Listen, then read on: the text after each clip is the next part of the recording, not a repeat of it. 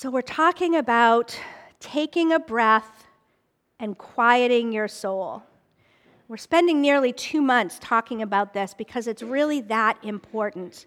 It's the basis, it's the foundation of being able to do other things in our lives. It's hard to be able to do anything else. It's hard to be able to focus on anything else when our hearts and our minds and our souls are filled with chaos. We know that there's a lot of chaos going on in the world. We can all talk about things that have been thrown at us this week, changes that happen that we weren't expecting, and somehow we need to find a way to, to um, rely on God's strength to get through these times that we have, that we all have, that just come to us all the time. There's just so many things that can rob us of our peace. I don't know what it is in your life today. I don't know if it's, you know, maybe it's a, a problem with one of your kids. Maybe it's a problem at work. Maybe it's a financial struggle. Um, I don't know what it is, but there's so many things that just surround us and threaten to take that away. and I know that one of the things that can do that for us is this idea that we are meant, that we are supposed to, that it is praiseworthy, that it is good for us to be able to handle everything on our own. Somehow there is this cultural idea that we are meant to be able to do all things by ourselves. And it really came to me when I was reading something on Facebook the other day, and it, it was a mom's group. And there was this mom that posted, and it was, it was a cry, really. I could just hear it in her words. And this is what she wrote She said, Why are mothers not allowed to express anything but joy? Why are we not allowed to feel overwhelmed, exhausted, frustrated, or even broken? Why? Why can't we admit our weaknesses? It's a great question, right? Because there's this cultural thing that's going on that says, you know, keep those things to yourself. You're supposed to be strong. You're supposed to put on this, this front. Everybody's supposed to look at you and say, look how, look how all together they are. And I'm sorry, but I think most of us are not all together as much as we'd like to believe we are. We all have things that are going on in our lives. And just as this poor woman did, you know, why do I have to give this idea to the world that I am completely self sufficient? We read in Philippians 4:13 the, the scripture that says, I can do all things through Christ who gives me strength. So it's not saying I can do all things on my own. I can do all things by myself. I can do all things on my own strength. No, it's not what it's saying. Scripture is telling us I can do all things, but I can do all things through Christ who gives me strength, not through myself. Amen, right? Absolutely, amen. And we tend to go off on the wrong track when we start to think that it is desirable to do it on our own strength. Somehow we end up going off on the wrong, wrong track, and we start to believe that it's really in our own power to have this good life. It's in our own power to build this life and to, to be strong, and it's really not. It's not in our own power, it's in His power. And so when I think about that, I have this concept I like to think about this, this world that we kind of uh, start to put together in our own minds. And, you know, maybe you guys have been there at some point or know somebody who has, but I like to call it the when then world. And I think we can all kind of get caught up in that. You know, it sounds like you know, when I graduate college, then I will be happy. When I get a spouse, then my life will be complete. When I have children, and then later on, when my children grow up and move away, then my life will start. When I make X amount of money, whatever it happens to be for you, we get caught in these thoughts. When this happens, when I can make this happen, then, then life will be good. Then I will have arrived. So I had a friend in college that was very much like this. And, and for this person, it sounded like, you know, when I get, you know, the fancy new stereo. You know, this was way back in the 80s, so there wasn't, uh, you know, we didn't have everything on our phone, right? We had these great stereos and these great big speakers. And so it was always, when I get the next best thing, then, then I'm going to know that, you know, I'm doing well. Or um, when I get a job that I'm, or when I can be working for myself, when I can get um, a great car, then I know that I will have made it. And for some reason, this person, I just, it just reminds me so many years later, when I can get a leather couch. I don't know what it was about a leather couch, but somehow getting a leather couch was this, this point in time where this person was going to say, I've made it. I can get a leather couch in my house. And so I ran into this person some years after college, and, and this person had achieved those things, right? This person was financially secure. This person had started a company with somebody else and was doing great. This person had a, you know, cute little red Mustang convertible, and this person had the leather couch that they had wanted but yet they still weren't feeling like they had arrived. You know, all these things that they thought they could make happen in their lives. And at that point, when those happened, when those happened, then, then they would have been there. But there was always something missing. There was always something more. And at this point for this person, it was, you know, when I, you know, get a job that makes more money, when I can move into a bigger house, when I can be in a better neighborhood, then then I can say that I've made it. But you never really get to that point, right? When you're thinking it's within your own power, that it's the things you do that equal success in your life, when it's the things that you do that get you to a point where you can say you've made it. But there's always something missing. We never quite get there. And it's because that our success is really not based on only the things that we can do for ourselves. Because we all know we can have so much. We can get to that point where we've had those things we've wished for. You know, we can get married, we can have the kids, we can have the grandkids. And we realize that that's is that all there is? There's, there's something missing. There's still something more that we need. And, and it's not our own power that gets us to this point where we're happy and successful because we end up feeling like there's this hole there's this emptiness that we have that we simply cannot fill on our own power. We simply cannot fill it in our own strength alone. And so there is always something missing. So that's what we're going to talk about today. We're going to talk about what is the source of true strength? What is the source of true success? How do we find that? How do we access that? So that we're not at a point where we feel that there's something missing in our lives. So let's pray. Heavenly Father, as we gather together today, we just ask that you open our minds and our hearts and our souls to just receive your message. I pray that my words would be pleasing to you and that your message would come through in the things that I'm saying this morning. Just be with us. Lend your wisdom to us. In your Son's name we pray. Amen. So, our scripture today, although I, I quoted the uh, Philippians passage, we're really going to be reading from uh, 2 Corinthians chapter 12, the letter of Paul to the Corinthians. So, just to get a little bit of context, Corinth was a seaport town, and as a seaport town, it was very wealthy. Uh, Dylan and I, my son Dylan and I, started this, this habit of doing COVID adventures when we were all in quarantine and you know, we would grab a coffee and we would go in the car and we would just drive around. And one of our favorite places to go was um, the old shipbuilders district in Duxbury. And if you go there, you know, you see these beautiful grand houses that are overlooking the water. And, you know, Corinth was like that. It was a very wealthy, well to do city. Because it was a seaport town, there was a center of commerce. There was a lot of international trade. It was multicultural. The people there had status, they had wealth, they had access to any experience and any indulgence that they could possibly want.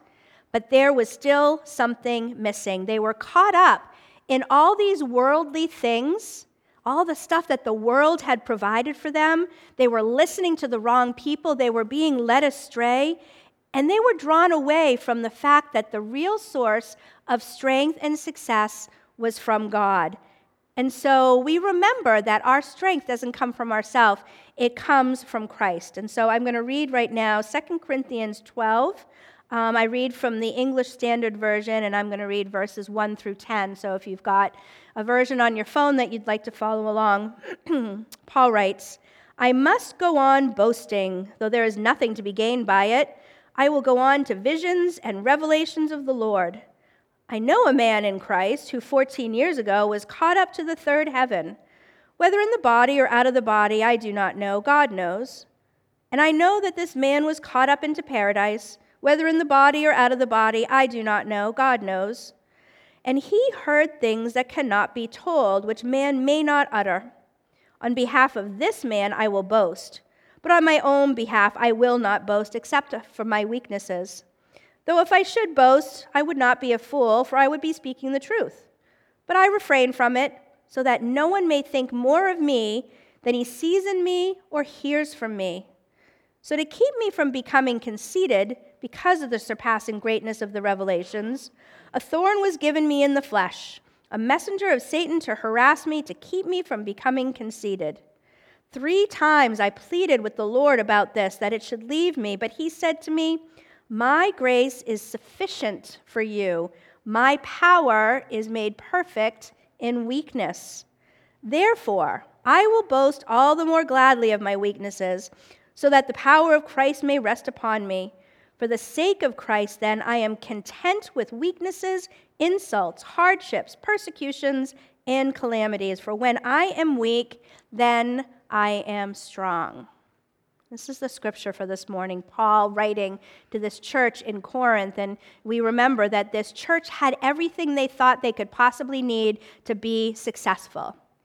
But in the first letter to the Corinthians, Paul writes this Brothers and sisters, I could not address you as people who live by the Spirit, but as people who are still worldly, mere infants in Christ. So, though, although these people in Corinth and in this church in Corinth had all these worldly material things about them, all these experiences they could have, you know, all these indulgences, they had everything. There was still something missing. They still had not grown in their faith. The strength of their faith had not gone anywhere than when they were from first early Christians. There were false prophets within the church, people that were, were drawing people away. And it's funny, Paul actually refers to them as super apostles. Not my words, it's actually in the scripture. Super apostles, kind of tongue in cheek, sarcastic. But there were these people that were going around and preaching and, and you know, drawing these people away, and they were boasting and they were talking about all the amazing things they could do and all the amazing things they had seen. And, and people were, were foolishly, Paul says, foolishly following them and being drawn away f- uh, from God by these people. And it's, it's interesting, these people were, were actually even accusing Paul of not being a real apostle because he didn't do those things. They were saying that, you know, his letters are great, his letters sound wonderful, but when we see him in person, he's nothing. He's weak. He can't be a real apostle. He doesn't talk about all these wonderful things that he has done, can do, has seen, will see. He doesn't talk about it. So he can't possibly be a real apostle. And these people were being drawn away by these people who were putting on a big show. So that's not very different from our own lives, right? We are constantly bombarded by, you know, people's success stories you know, whether we listen to podcasts or, or we just look around us, maybe in our own friend groups or work groups, or, you know, Instagram's a great place to, to feel like your house couldn't possibly be as clean or as neat as everybody else in the world because we see all these bests and we see all these people, you know, talking and boasting about how wonderful their life is and how together they are.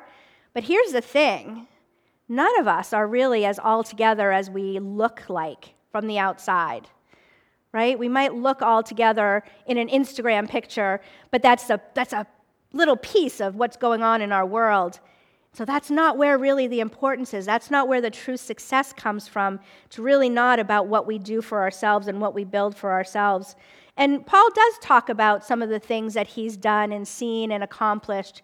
You know, back in chapter 11, he talks about a whole bunch of different things.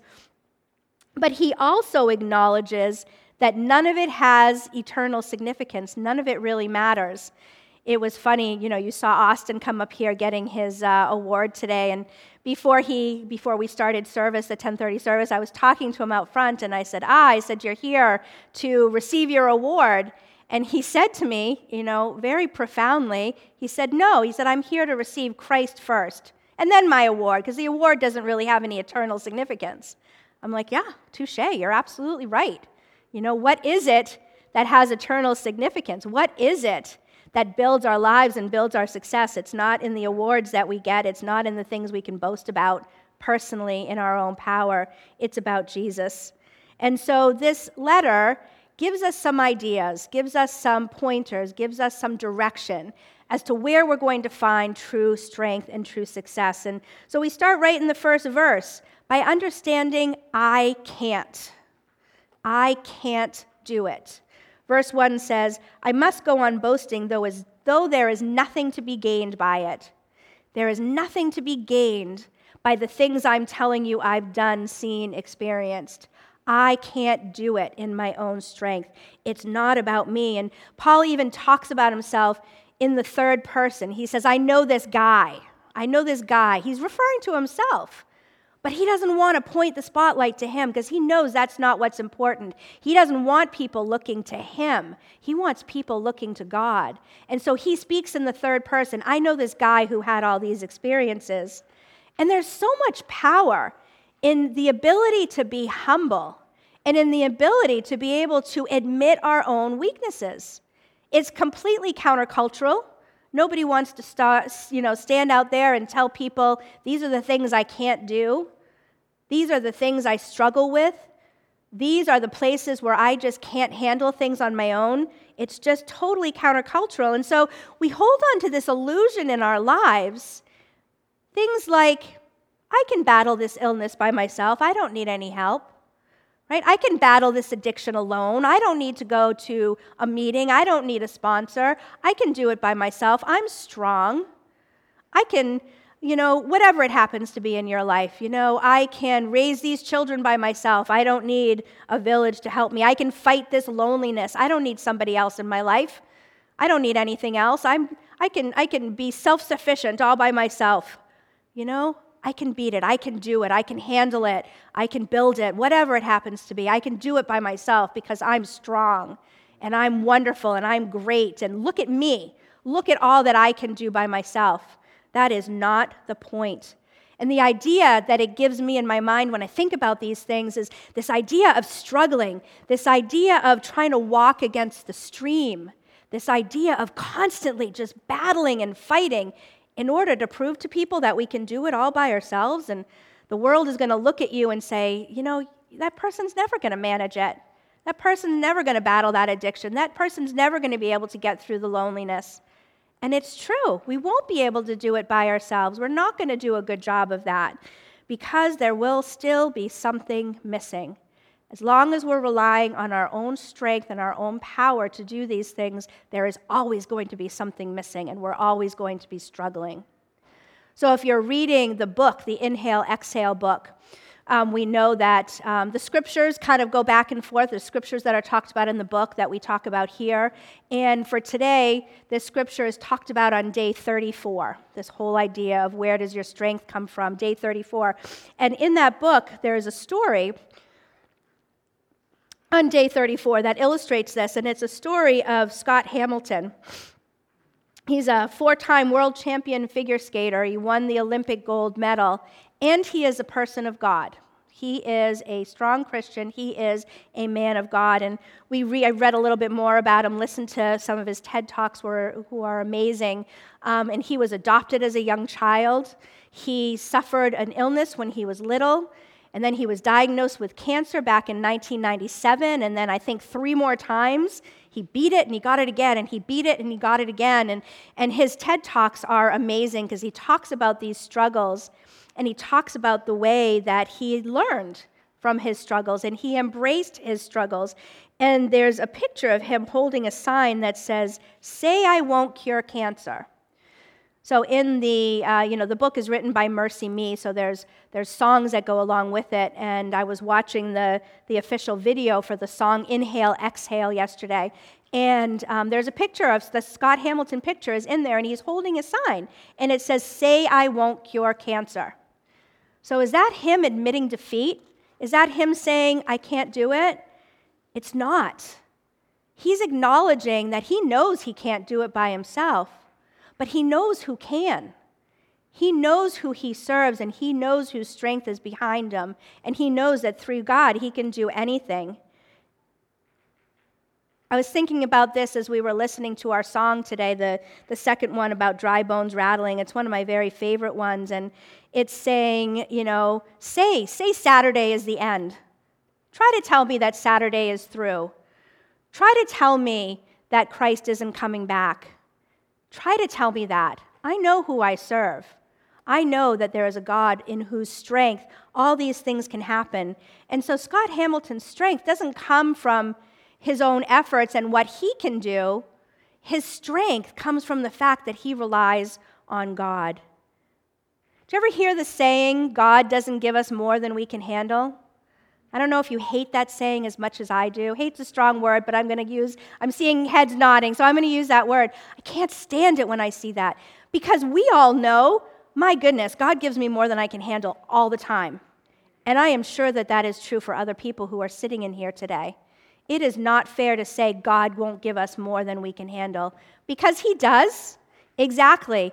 God isn't going to give us more than we can handle without His strength. God wants us to understand that we can handle anything that comes our way in His strength. It's not about the things that we can do. So we need to understand that the only way we can get through things. The only way we can get through the things that God hands us is through Him. We can't get through things on our own. We can do all things through Christ who gives us strength, not through ourselves. That's where our true success comes from. And so we acknowledge that we can't, but then we understand the promise of Scripture that says Christ can. I can't, Christ can. Verse 9 says, My grace is sufficient for you, for my power is made perfect in weakness. So I did a little word study. I looked at the word sufficient. What does sufficient mean in this context? And to me, this idea of sufficient is like just enough. You get just enough to get by. But in this, that's not what sufficient means. Sufficient means full. Has the idea of, you know, being at a dinner table and eating as much as you want you know, not to excess, but being full, being satisfied, being sufficient. God's grace is all you need to be completely filled up. God's grace is sufficient. Now, Paul had many strengths. We can read about them in the scriptures. He went through amazing things and still spread the gospel, still started churches. He was persecuted, he was robbed, he was beaten up, he was shipwrecked more than once, he was thrown in prison. So that's not the picture of a weak man. He still started churches. He still gave us scripture. He still gave us these letters. He was not a weak man. But he did have one weakness. So the scripture today tells us that he had a thorn in his side. Verse 7 says, So to keep me from becoming conceited because of the surpassing greatness of the revelations, a thorn was given me in the flesh. So he had this thorn that was a weakness. We don't know exactly what it was. There's nothing in the scripture that really gives us a full description of what that was. There's, there's a lot of people who look at scripture and come up with things that they think it might be. You know, it could have been his eyesight was, was going, it could have been that he had malaria or some other sickness. Doesn't really matter. He had this weakness. And he prayed for God to take it away. He prayed that God would take it from him. And that's, you know, we do that. We do that with our own weaknesses. We think that when we have a weakness, there's something wrong with us, something that we need to get taken away. And that's, that's normal to do that. I mean, even Jesus did that. When he was praying in the garden, he prayed to God, Take this cup from me if it is your will. So we think sometimes for ourselves that when we have these weaknesses, it's something that's bad or wrong or, or terrible, something that needs to get taken away. But, you know, here's the secret our weaknesses are not always what they appear to be. You know, our perception is just that it's just our perception. It's not always reality because what happens in reality is that those things that are problems in our lives, those things that are weaknesses, those things that we struggle through, can be the very thing that God uses. When we put that back into God's hands, God can use those things. The movie, the movie Apollo 13, might be familiar with it or at least familiar with the story, talks about the 1970 lunar mission. And as they were up in space, there was an oxygen tank that blew up, and they had to abort the mission. They had to bring the people back to Earth safely. And so in the movie, there's this scene where they're all in this control room or they're, they're on this drawing board and they're trying to figure out how are they going to do this. And they say, you know, you can only give them 45 hours of oxygen. Well, that only gets them halfway back. That's not acceptable. You know, failure is not an option here. And so everybody is talking and they're trying to figure out, I think we should do this, I think we should do that. Um, and so they're all trying to go their own direction and, and portray what they think is the right thing to do. And at one point, there is a man in there that says, This will be the worst disaster NASA has ever experienced. And Ed Harris replies, With all due respect, sir, I believe this is going to be our greatest hour. So is it a disaster or is it the opportunity to be your greatest hour? And so, in this circumstance, these people had to put aside everything that they believed and everything that they were trying to, you know, their own, their own thoughts that they were trying to portray. They had to put all that aside and they had to work together. They had to be a team and they had to figure out new ways to do things. And they were successful in that because they knew it wasn't individual, they knew it wasn't personal, they knew it wasn't their own power. And they knew it didn't have to be a disaster. Ended up being the finest hour. I read this uh, quote from Forbes magazine, and Forbes magazine calls it one of the best examples of crisis management and teamwork under extreme pressure in all of history. Biggest disaster or finest hour? And there's so many examples in the world of people who take difficulties, people who take tragedies, people who take their weaknesses and do something good with it. Ways that they can put it back to God, and God can do great things through the, the disasters. They can turn those disasters into finest hours. And as I was thinking about this, the first thing that really came to my mind was MADD Mothers Against Driving Drunk. And, you know, this was a tragedy back in 1980. There was a woman, her name was Candace Lightner, and her young daughter was killed by a drunk driver. And instead of that being a disaster, which it surely was, she used that pain and she started this, this MADD organization that supports other people who have gone through that and, and who works towards trying to change laws so that this doesn't happen and so we recognize that sometimes our greatest ministries can be in our greatest pain because it's not about our own power, it's not about our own strength. When we are weak and we can hand everything over to God and understand that Christ can do the things that we can't do, God can take those things and He can do something with them. It's not just about our perception of it being a disaster. And so once we understand that, you know, I can't, Christ can, then we need to let go and we need to say, I'll let him. I will let him take care of it. Let go and let God. And that is not an easy thing for any of us to do. Nobody really wants to, to let go of that control. And I don't really know why. We're sitting here in the river and we're trying to struggle upstream, but we don't want to let go of it. But that's what we have to do, right? We have to let go and we have to let God. Verse 10 says, For the sake of Christ, then, I am content with weaknesses, insults, hardships, persecutions, and calamities. For when I am weak, then I'm strong. So I was looking at the word content. And in this context, the word content doesn't mean like it's just okay or I can get by with it. The word for content here in this context means well pleased, means to take delight in. And so, what Paul is saying is not just you know, all right, I can handle these things. He's saying I'm delighting in these things. He's saying I take pleasure in these weaknesses and these hardships because it is then that I can see the true strength of God working in me and working through me. So he doesn't just tolerate them, he takes delight in them. And he says, I don't want to boast about anything other than my weaknesses. Because he doesn't want people to be looking at him he doesn't want people to be looking at him and saying, Look how great this guy is. Look at all these things he was able to do. He's going to boast in those weaknesses because that's pointing people back up to God. That's pointing people towards the true strength, uh, the true uh, source of our strength, which is God. Because when I'm strong, then when I am weak, then He is strong. I'm strong only because He is strong. And so it's about turning our life over to God and acknowledging Christ's power. So I'm going to leave you with a story. There's a woman named Florence Chadwick. She was a long distance swimmer.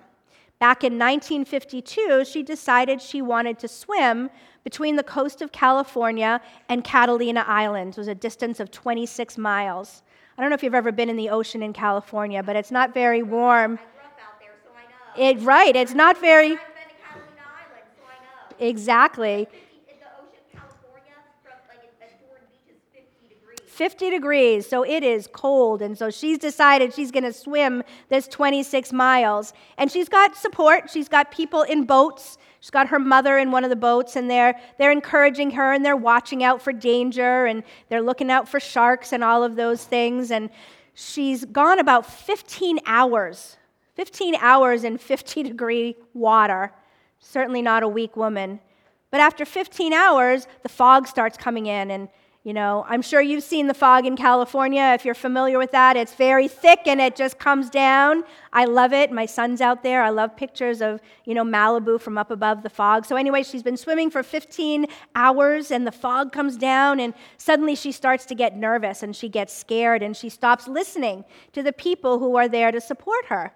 She's trying to do it all in her own strength, and she can't see very well, and her confidence is gone. And about an hour more into it, so after 16 hours, she climbs into the boat. She says, I can't do it, I'm done. And then she finds out she was less than a mile from the coast. She was almost there. But suddenly she tried to rely on herself and stopped thinking and, and relying and listening to the people around her, and, and she just couldn't do it on her own. And so, two months later, she tried again, and the same thing happened. The fog came down as it does in California. But this time she listened. She didn't try to do it on her own because we recognize that as strong as we are, and this woman was strong. She did this swim. She was successful that time. She did it two more times. She became the first woman to swim across the English Channel in both directions. She was strong. She was strong physically, mentally. She was strong emotionally to be able to do it. But there are things that we simply cannot do on our own strength alone. When we rely on our own strength, we're not going to be able to do it. As strong as we can be, we're not strong enough. We need to understand that it is not our own strength that gets us through life. It's not our own strength alone that gets us to a point where we can be successful in our lives. It is through admitting that we can't do it ourselves and allowing God to do it in us, through us, and for us. And so as we end today, we we talking about Martin Luther King, and you know, Martin Luther King was a man who showed that strength that he received from God. You know, he was a he was a Baptist minister. He's a Baptist through and through. He went to the uh, Boston University School of Theology. And when he was 25, he was called to be a pastor in Montgomery, Alabama. And then five years later, he was asked by the Southern Christian Leadership Conference to come back to Atlanta. And there in Atlanta, he served another church with his father until he died. And he was a major part of the expansion of the civil rights movement in our country. And he understood that strength comes from God. And so I'm going to leave you with this quote in the midst of outer dangers, I have felt an inner calm and known resources of strength that only God could give. In many instances, I have felt the power of God transforming the fatigue of despair into the buoyancy of hope. He understood that there are outer dangers. There are always outer dangers. There is outer chaos. But we can feel that inner calm, not on our own power, but like he said, the strength that only God can give. There is something to be learned by this the strength that only God can give. So I leave you with this question today as we go out into the world and, you know, just go back into our lives. What would you do if you really believed that you could do all things through Christ who gives you strength? What would be the thing that God is calling you to do in His strength and in His power? You know, like Scott Hamilton was holding up that sign. What would be on your sign? Tell me I can't. Tell me I can't beat this addiction. Tell me I can't raise my grandchildren. Tell me I can't be a good parent. Tell me I can't. Anybody who tells you you can't doesn't understand the God that we serve, doesn't understand that nothing is impossible for him, and that we can do all things through him if we rely not on our own power, but on our own strength. So today, take a breath acknowledge the fact that we have weaknesses, acknowledge the fact that we can't do it. Rest in the knowledge that Christ can. That is a promise in Scripture. I can't, Christ can.